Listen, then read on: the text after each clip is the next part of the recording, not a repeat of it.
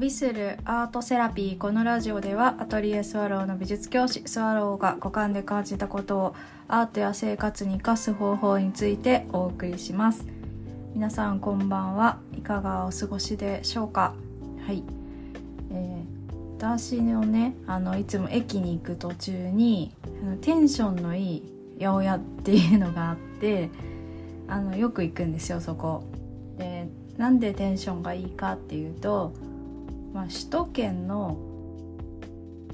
うんと決められた何箇所か決められたところからいつも野菜が届いていてそのラインナップが、まあ、パッケージとかを見ても分かるんですけど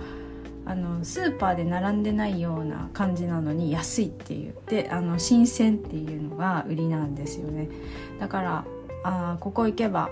うん、なんかいい絵の具があるみたいな感じでいい食材があるなってわかるから必然とそこに立ち寄るんですけどそうあのそれ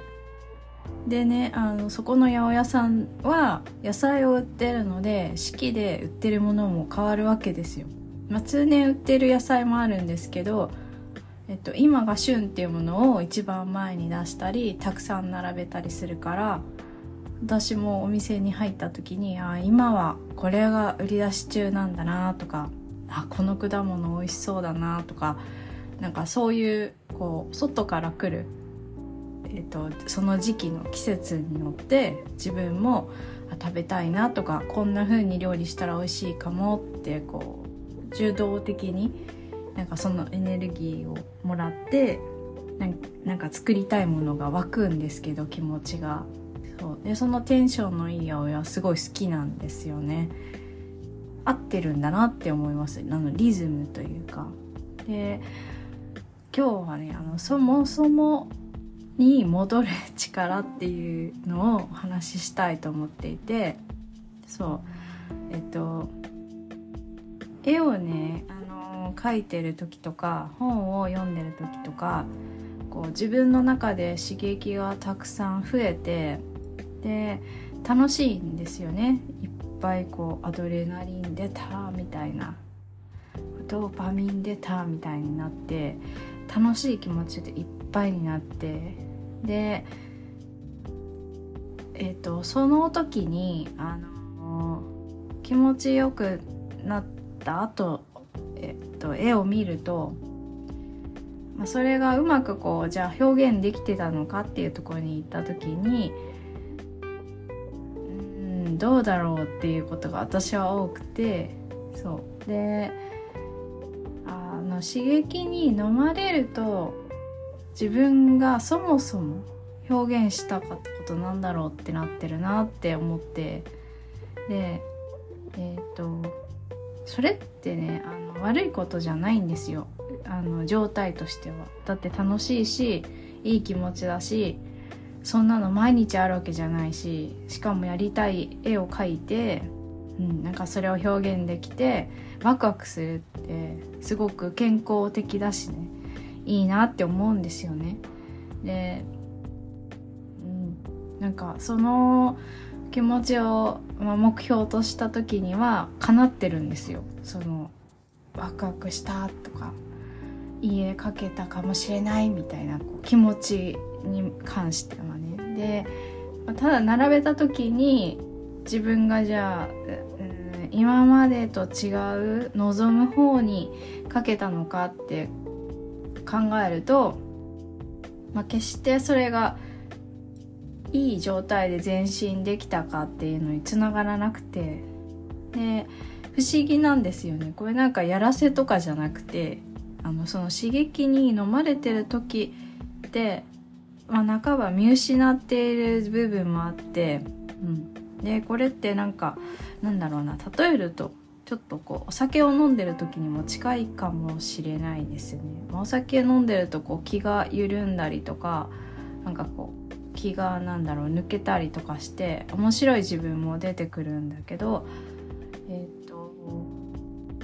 そのいつものデフォルトの自分じゃないからちょっと逸脱した感じになって、まあ、あの活動がなんだろういい時もあるしそうじゃない時もあると思うんですよね。でえー、っとそのそもそもに戻るとじゃあいいよっていう話をしたいわけではなくてなんかその八百屋でね四季をこう合わせて合わせてっていうか四季に応じて野菜が出てくるように日常生活も同じような刺激が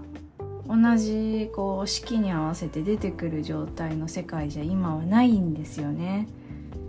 うん、いろんなこう情報を嫌でもこう耳にするし目に止まるようにできてるんですよね。あのいろんなデバイスとかなんだろう。電車とかでもそうですけど目に入るものとか。っていうことは、えー、少し前とか、まあ、だいぶ昔とかと比べたら情報が多すぎる。比べたら多すぎるっていう状態なのでじゃあ多すぎるってことはまあ、人にフィットしてないかもしれないのでじゃあどうすることが人間にとっていいのかもしくは、えーと、パフォーマンス上げるのかって思った時にあ自分が知りたい情報が何なのかってそもそも考えたらきっと一番自分の心地よいパフォーマンスが出せる気がするって私思って、うん、でもそれって毎回すっきり考えられる力って人にはないと思うんですよ。だって天気も違うし四季も違うしその時の体調とかモチベーションも全部違うのであの決められたねえーと、ポイントに向かって毎日がスッといくだなんてことはないんですけどその代わりに一つ、えっと、自分で選べるとしたらえそもそも私何が知りたかったんだっけとか何がやりたかったんだっけって少しこう自分に視点を向けることはいつでもできるんですよね。で面白くてそれあのいつでもできるのに、えーと、いろんなこう情報のサインとか、うん、なんだろうな人が喋ってる中に出てくる、まあ、いろんな細かい進捗とかなんかそういうのに気を取られるむしろこう気を向かなきゃなんだろう仕事があの秩序が保たれないとか、うん、なんかそういう風に組み上がってってるところに、まあ、合わせてるのが素晴らしいみたいな、えっと、意識でまかり通ってる空気もあるから、まあ、自分が適応できてるかどうかに気持ちが向いたりするんですけどやけどいやそもそもそもそもこれ多すぎるよね情報がってあのすごくねあの八百屋さんを見てるとうんあの思います。自分の取り巻いている、えー、生活の中に自動で入り込んでくる情報っていうのは多すぎるんだなって無意識だと全部こう受け取ってしまって意外と疲れちゃうからじゃあ私が必要なとか今の私が欲しいって思ってることにシンプルにあの受けてを掴んでいけばいいんだって思ってでも忘れちゃうんですけどそれも。数日すると。けどそうそもそもなんだっけってこう思う自分をこう大事にしていきたいし、まあ、その力もね自転車を乗るようにえっと自分でそもそもの時間だよとかある一定のまとまりのことをしたらこれを使ってじゃあ私って何がしたかったんだっけ？今っていう風にこう今に時をこう持ってきてこう処理していくっていうのが、うん、大事なんだなってそうあの今日思いました。それはですね今日あのそのいつもテンションのいい、八百屋に行ってそろそろ春菊が売られなくなってて菜の花が出てきたからなんですけど。まあけどこのちょっとした差がねそう言葉にはあの普段しないけどこうして普通に適応していく流れが普通なんだろうなとか思って。溢れるばかりじゃなくて自分のこう自然なリズムを大事にしていけたらなと今週も思います。はい。あのそうあの4月の1日2日は愛媛県にある恵子さんが運営するサロンドエミュで個展をします。あの光のコラージュ展といってあのコラージュをメインにした作品をえっ、とそこで個展を開催したいと思っています。あの他にもねちょっとあの声をかけて手伝ってもらっている方もいらっしゃるのでその方の作品あの親子の方々の作品も一緒に、